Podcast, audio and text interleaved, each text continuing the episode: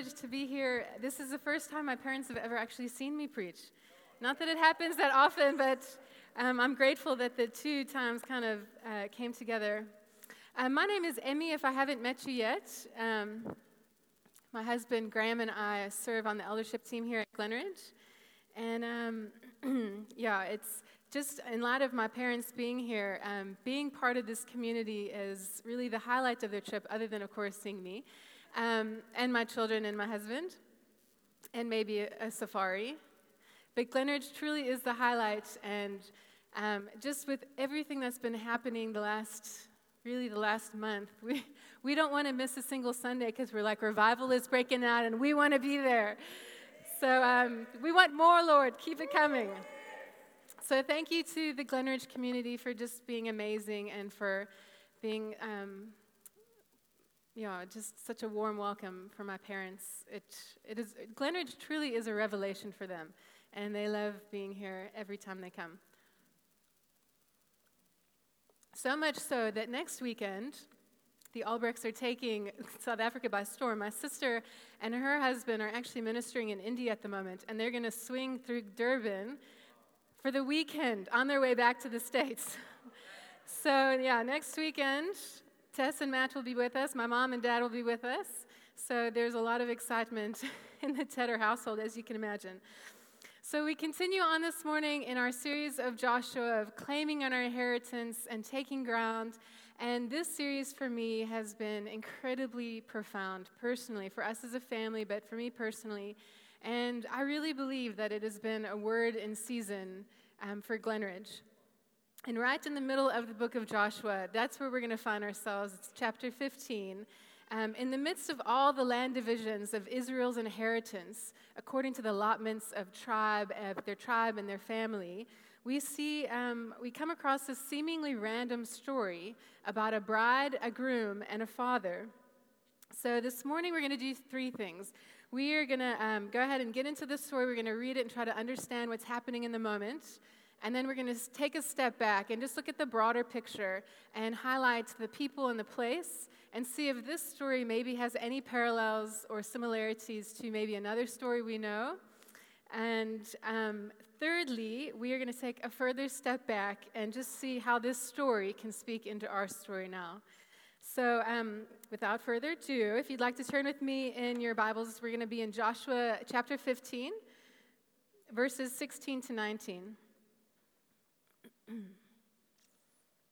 All right, and Caleb said, The one who attacks Debir, the city formerly known as Kiriath Sepher, and captures it, I will give him Achsah, my daughter, as a wife. So this is straight up, is like literally something straight out of a Disney movie where the prince comes and he slays the dragon and he wins the hand of the princess because he has won the victory. Othniel, the son of Kenaz, the brother of Caleb, captured it. So he gave him Achsah, his daughter, as a wife. And commentators say that Othniel had always loved Achsah, which is why he was the one who made sure he fought and won the battle so that um, she could be his bride and he could have her as his own. It came about that when she came to him, so this is actually their wedding night. They've been married, and the groom is coming to the father's house to claim Achsah his bride and take her back with him to where they're going to live. And while they were going, she persuaded him, or she persuaded her husband to allow her to ask her father for a field. So she alighted from the donkey um, she hastily, suddenly, she leaps down off of her donkey and she kneels humbly for, before the father. And instantly, Caleb, her dad, says to her, What do you want? What can I do for you? What would you like? Other translations say. His response isn't out of irritation, but he's very attentive and he responds openly to her because he's watching her. He sees what's going on. And then she said, Give me a blessing. Give me another gift or do me a special favor. Since you have given me the land of the Negev, give me also springs of water. So she's basically saying, Thank you so much for our wedding present, you know, the Negev.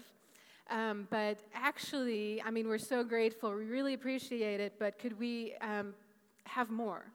Um, so you've already given us land. Will you also give us springs? Now, some may see this act and think that um, and think how brazen and spoiled Achsah is. But I tend to see our Achsah not as a child who's taking liberties with her father, but as a daughter who's taking responsibility over her inheritance.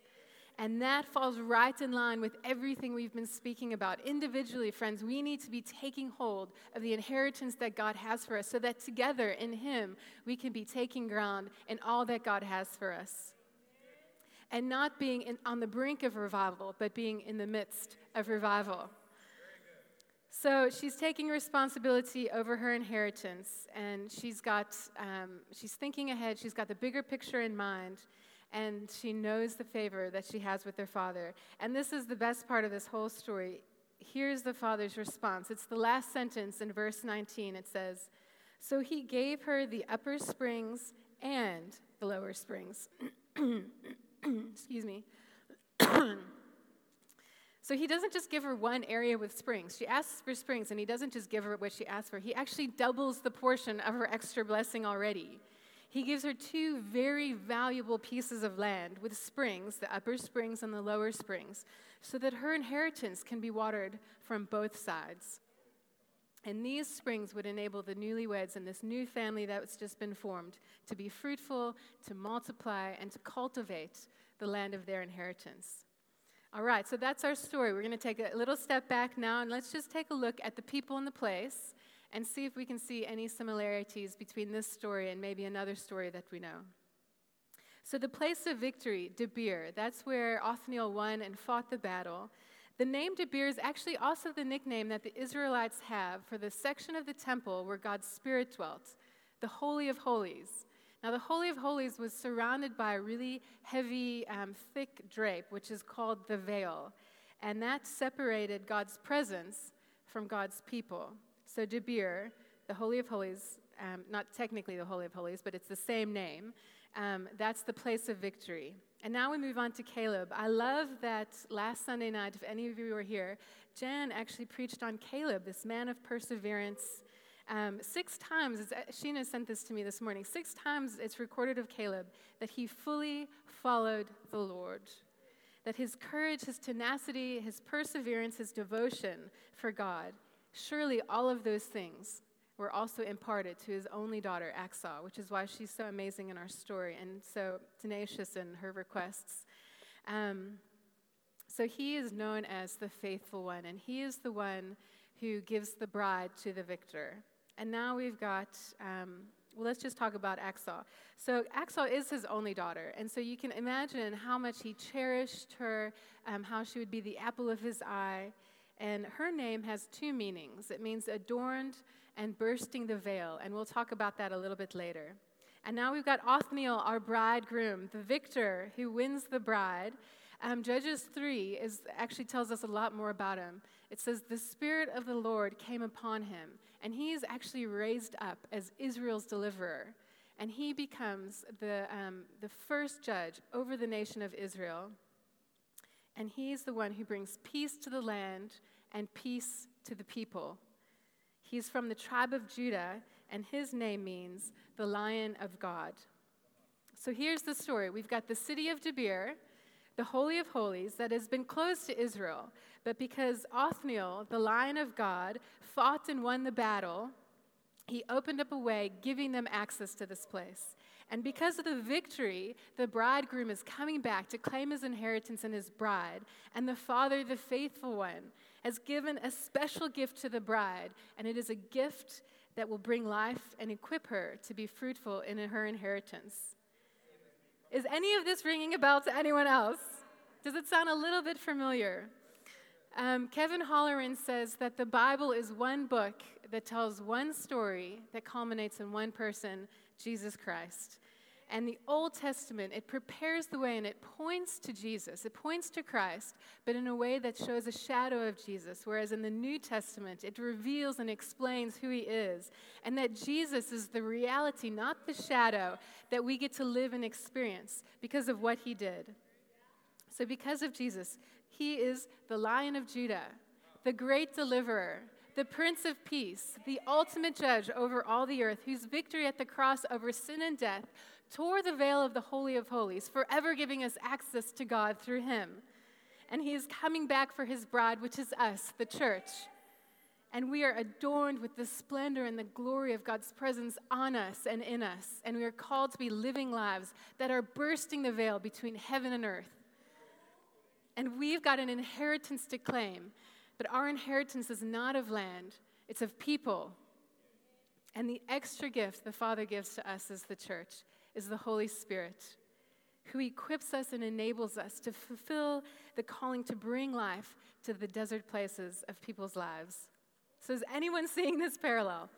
So, never underestimate the story of a bride, a groom, and a father. Okay, note to self.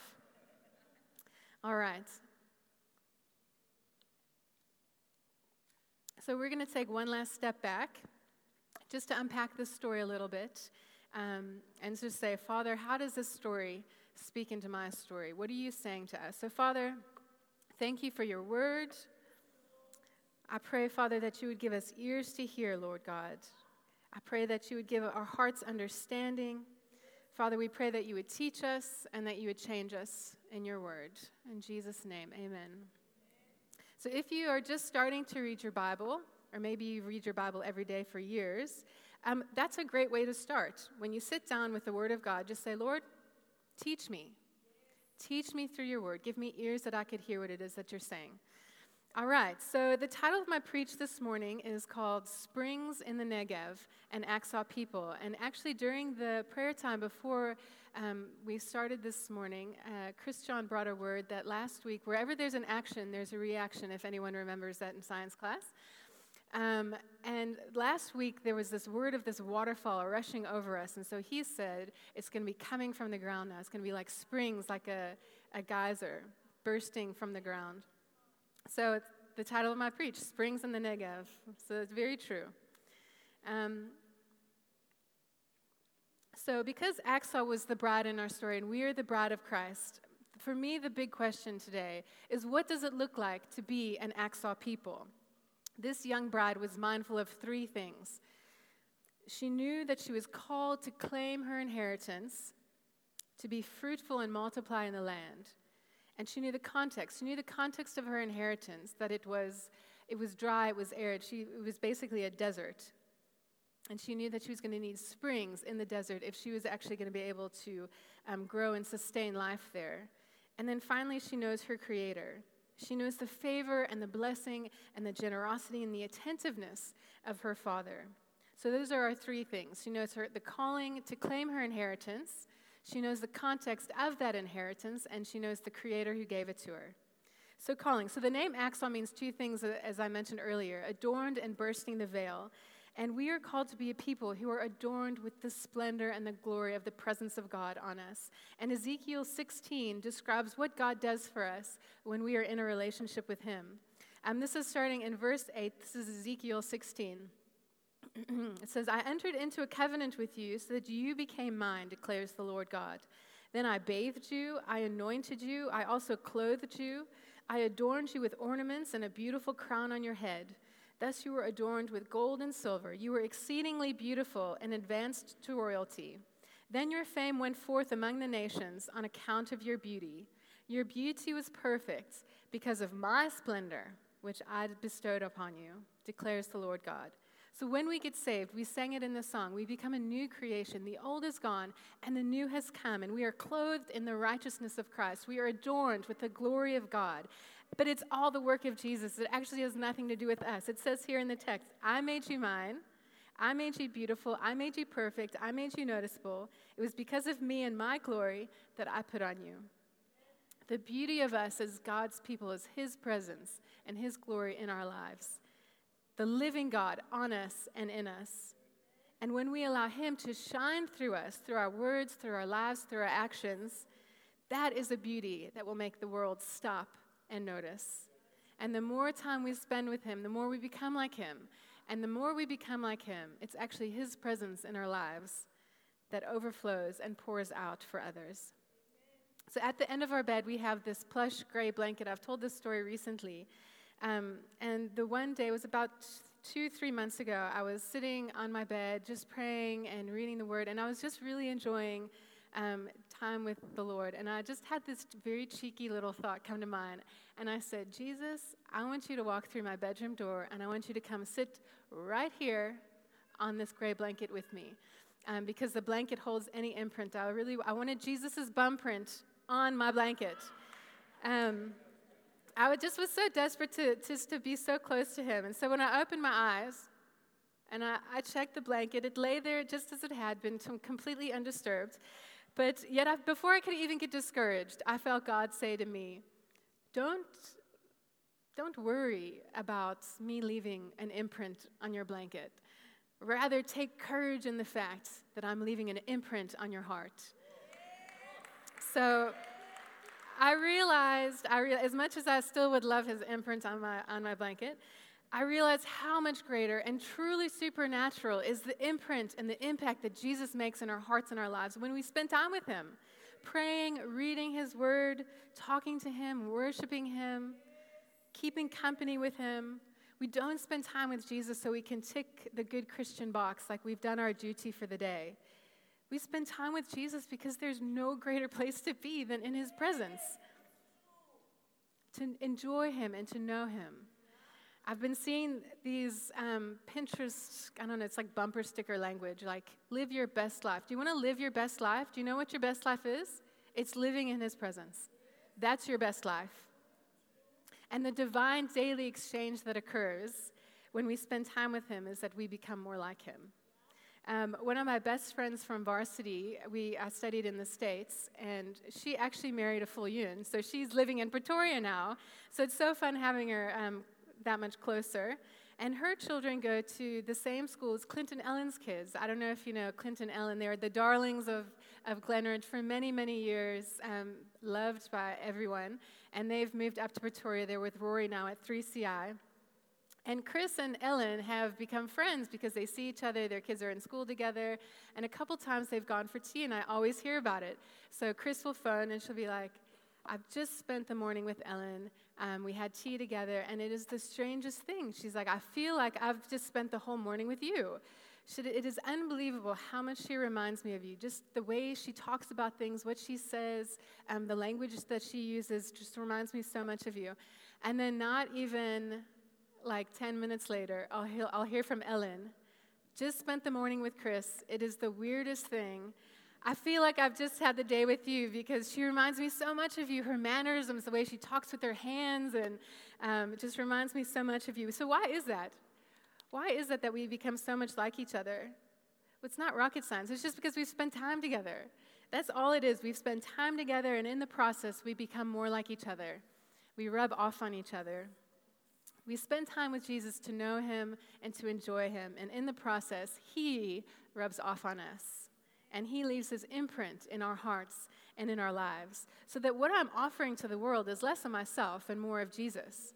What I'm offering to my workplace and to my family is less of myself and more of Jesus. And there have been a couple times when Graham's like, honestly, babe, you need to go and spend some time with Jesus. I was offering a little bit too much of myself there. But um, as amazing and wonderful as I do think I am, and my husband agrees with me on this one, um, to offer people Jesus in my, inter, in my interactions with them leaves a far greater and lasting imprint in their lives than I ever could. Um, and because of the beauty of his presence in our lives, people will notice. Um, we need to be walking as men and women who are adorned with the splendor and the glory and the presence of God in us and on us. As those who have been with Jesus, it speaks about in Acts 4 in relation to Peter and John, as men who had been with Jesus. Um, his presence in us can be very perplexing, but it is uh, totally compelling and it is deeply attractive. When Graham and I first met in Australia, he wasn't actually saved. And he's like, There's just something that oozes out of you. It's amazing.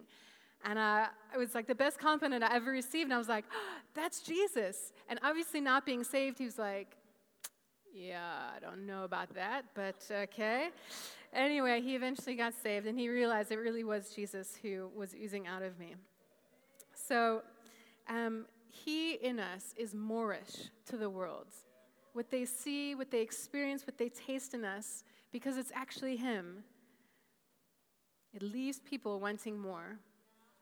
So we are called to be people who are adorned with the splendor and the presence of God in our lives, who are bursting the veil. We are living in the victory that Christ has already won. The veil has been torn by the power and the victory of Christ. And we, as, be- as believers, we carry that resurrection life and power in us that's bursting the veil between heaven and earth. Didn't we sing about it? It's the veil is getting very thin um, because of our calling. We are called to be light in a dark world. We are called to be salt in a decaying world. We are called to be life in a dying world, healing in a diseased world. We are called to be the foretaste of heaven that is to come here on earth right now. That is the thinness of the veil of heaven. Bursting the veil is what we're called to be, so that we can claim and cultivate the land of our inheritance, adorned with the presence of God and bursting the veil between heaven and earth. All right, so our context. We are called to be people like Achsah who know the context of our inheritance. As believers, we are co heirs with Christ. Romans tells us that. So his inheritance, Jesus' inheritance, is our inheritance. The nations are his inheritance, so the nations are our inheritance. The ends of the earth, our possession. And unlike the book of Joshua, I said this already, our inheritance is not in land, it's in people. Every tribe, every tongue, every nation, people are our inheritance, from the one right in front of us to the one who is far from us. So, what is the context of our inheritance? What is the landscape of people's lives? What is the landscape of people's souls? Um, so, we're going to turn to Ezekiel 37. I think this will give us a very vivid picture of what that looks like. Um, I'm going to be reading in verse 1 of Ezekiel 37. It says, The hand of the Lord was upon me, and he brought me out by the Spirit of the Lord, and he set me down in the middle of the valley, and it was full of bones, and lo, they were very dry. He said to me, Son of man, can these bones live? Jumping to verse 11, he said to me, Son of man, behold, this is what these bones say. These bones say, Our bones are dried up, and our hope has perished. We are completely cut off. That right there, that is the context of our inheritance. That is the landscape of people's souls, completely cut off from all life and from all hope. Verse 12 Therefore prophesy and say to them, Thus says the Lord God Behold, I will open up your graves and cause you to come out of your graves, my people. I will put my spirit within you, and you will come to life and then you will know that I, the Lord, have spoken and done it. You and I, the church, we are called to prophesy life to these dry bones. We are called to cultivate the soil of people's hearts with the seed of the gospel and the power of Jesus' name. We are called to water that seed with his victorious life that flows from the throne of heaven in us and through us. And we are called to trust God and intercede for people as He is the one who brings the growth and brings the life and brings the fruit. Every day for Easter, every day is Easter for us as believers. We have, the risen Je- we have the risen Jesus living inside of us, and it's His power that is moving through us. And the message of hope that we carry is that Jesus is alive, and in Him we live. That is the good news. That is the gospel. We need to be a people who go so people can experience life. That's the gospel. Go so people experience life. Gospel. And our context, we know what the context looks like now. Our context calls us to be and to bring the springs and the life of God here on earth, um, from heaven down to earth, wherever we are, wherever we go. we are called to be and to bring hope in desperate, in desperate situations, like Rosie going um, to Iraq and Syria and Turkey and bringing the hope of Jesus through medicine. Love in the midst of hatred. Love is a language that, that breaks any culture, that speaks to any culture, it transcends any language barrier. We are called to be and to bring comfort and joy in moments of deep grief and trouble peace in the flux and the chaos of anxiety. And we can be and bring peace in chaos because it's Jesus who lives in us, and we are filled with the power of the Holy Spirit. And He operates on the frequencies of heaven where there is complete and total order because Jesus is the one who is reigning on the throne. We are called to be and to bring kindness into people's lives and their hearts of those who are hurting, from the child who spilled their milk. I'm speaking to myself and my reactions as a mom. Or to a family who's journeying through loss and they need a family delivered to them. We are called to be and to bring kindness to those people. We're called to be and to bring goodness in the presence of evil, gentleness in the face of fear and violence.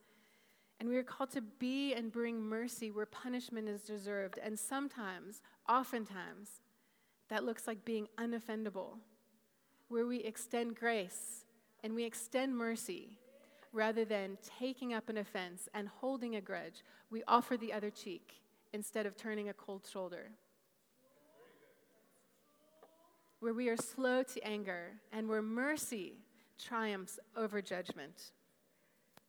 Because we know the context of our inheritance, we are called to be the good news of Jesus. We are called to bring the good news of Jesus to every tribe, every tongue, and every nation.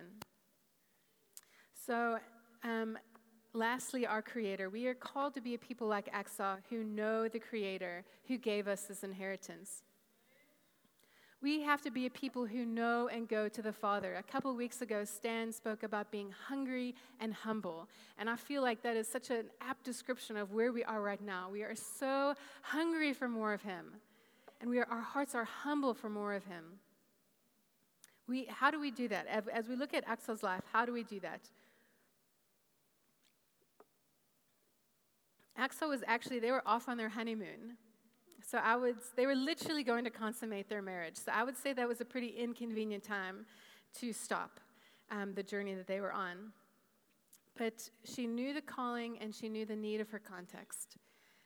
So she quickly got down off her donkey and she asked her father for springs.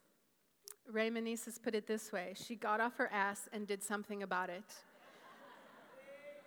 Just for the record, those are not my words, those are Raymond's words. That's R A Y. we need to stop what we're doing and allow ourselves to be inconvenienced. We need to humble ourselves before the Father and ask Him by His Spirit to equip us and enable us with streams that flow from the throne of heaven so that He can water the desert places of our own lives and the desert places where we're headed. Because we are called to be and bring the springs of the Father into desert situations and into the dry bones of people's lives.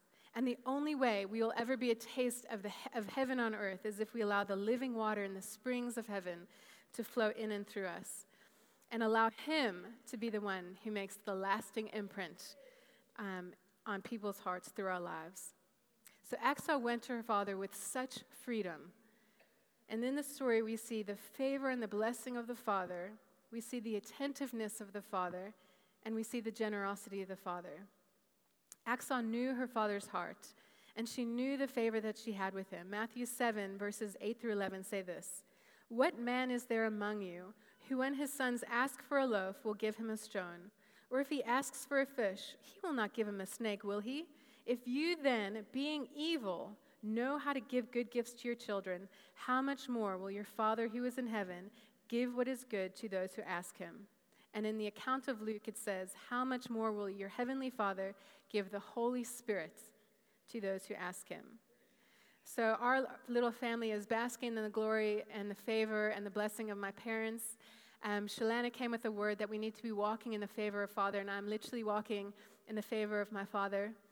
I've had my eye on these shoes for quite a while, and I, and I got this as well, and our pantry has never seen so much food. We're actually sticking food in with the bowls now because um, the pantry, isn't, there isn't enough space, and um, our fridge is just packed to the nines. It's like, where are the olives? I'm like, I don't know, behind the biltong?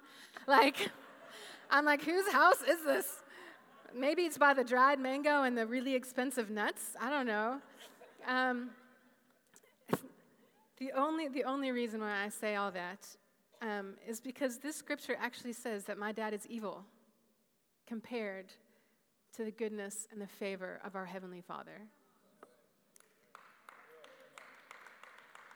How much more favor do we walk in with our Heavenly Father, who did not even spare his own son, but he gave him up for us all? How will he not also along with him graciously give us all things? That's Romans 8:32. It's one of my favorite scriptures. That's the favor of the Father, all things. And we see the attentiveness of the Father. Psalm 121 speaks of that, and it says, He who watches over you will neither slumber nor sleep. What that's saying is that He's watching over you. He's not falling asleep, He's not even getting drowsy. That's how attentive He is to you. I need a little bit of help with that when my kids are doing their homework. He's, he's not even drowsy when He's watching over you. And finally, we see the generosity of the Father's heart. And the Father gives more than what she ever even asks for. He provides up the upper springs and the lower springs so that all of our inheritance would have access to water. With the upper springs, the Father empowers our lives supernaturally with the gifts and the power of the Holy Spirit. And with the lower springs, the Father equips our hands naturally with skills and talents and training. But whether it's natural talent or supernatural ability, we can rest in the fact that it's all comes all of it comes from the generosity of the Father's hands. So that no matter where we are, no matter what situation we find ourselves in, when we join the great story of our Creator, we can trust that He will provide all we need and the tools for the task to bring a dead and dried up world back to Himself and back to life. As the practical love of Jesus and the living water of heaven flows through us, and He nourishes the driest of souls and the most barren of situations. Like Achsah, we need to be bold in our asking. We need to be expectant in his presence. We need to be courageous in our going because it says in Ephesians 3:20 that he is able to do immeasurably more than all we ask or imagine according to his power that is at work within us. And that is the beauty and the generosity of our Father. And this just isn't a once-off encounter but is constantly, daily spending time with Him, asking Him for more. Humbling ourselves and asking Him for more. And this season, I've already mentioned it, that we're, it's this deep hunger that is in us, like, like the deer who pants after streams of water. So our souls are yearning for the living God, longing for His presence, desperate for more of Him. As individuals, that's where it starts. It's got to start with us at home in the quiet place and as a community. Jean Guthrie came at the beginning of the year, and she said something that I've kind of been mulling over since she said it. She said, There's a big difference between having a well inside of you and having rivers flowing through you. And then she said, Complacency is the sleeping pill of the church. And I feel like, friends, this is a wake up call for all of us. I feel like God is saying, Get up and get ready God is not selecting this elite Avengers team who are going to fight the end game. This is not a time when God is raising up a few gifts in the church who are operating. But I'm convinced that what God is doing is raising up a priesthood who are operating in the gifts because we are filled with the power of the Holy Spirit. And that's you and me. We are the priesthood. Everyone needs a Seaway in their life. Thank you, my Seaway. Smith Wigglesworth said this. He said, May God mold us all to believe that it is possible now not only for the rivers, but also the mightiness of his boundless ocean to flow through us. The mightiness of his boundless ocean to flow through us. And people have been prophesying and dreaming and having visions of this tidal wave of God that's coming, that's going to sweep us up and it's going to be amazing. And I think we've been waiting for maybe 10 years for this jolly tidal wave. And um, I don't mean it disrespectfully because we're, we're, we we're like, I think it's that. I think it's coming. I think I can feel the mist. And we're just so excited for this tidal wave of God to just come and sweep us up. But I'm getting the sense that we're not actually meant to be standing and waiting on the shoreline. And in fact, with each passing day, I'm growing more and more convinced that with the mightiness of his boundless ocean, ocean flowing through you in the front, and the mightiness of his boundless ocean flowing through you at the back, and his mightiness of his boundless ocean flowing through everyone in between, from the children God is bringing them alive in Him. From the children to the oldest person here, to the newest believer, to the person who's been walking with Jesus decade after decade after decade, I'm convinced that with the mightiness of his boundless ocean flowing through the priesthood of all believers, that's you and me, that together in him, we are the tidal wave of God.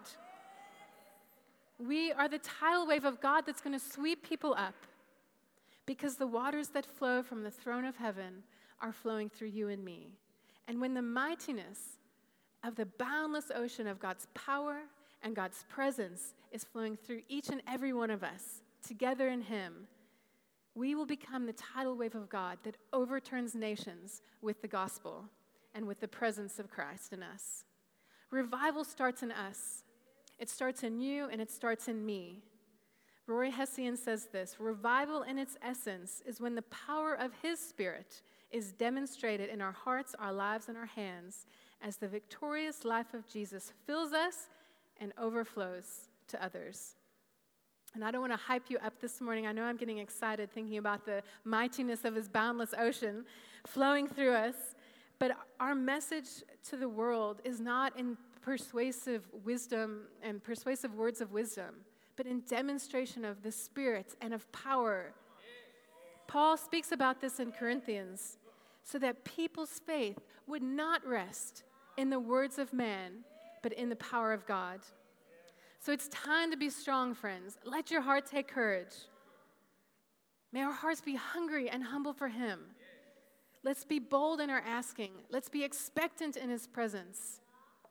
Let's be courageous in our going and be totally blown away as we see God moving before our very eyes. The lame walk, the blind see, the hungry are fed, the sick are healed, the dead are raised, the gospel is preached, the lost are saved, the widows are cared for, cared for, the orphans are adopted into families, the broken are loved, and Jesus is glorified. This is how I want to answer someone when they ask me, How was your day? So, what does it look like to be an Achsah people? I've got a picture up. This is what it looks. This is what the Negev looks like.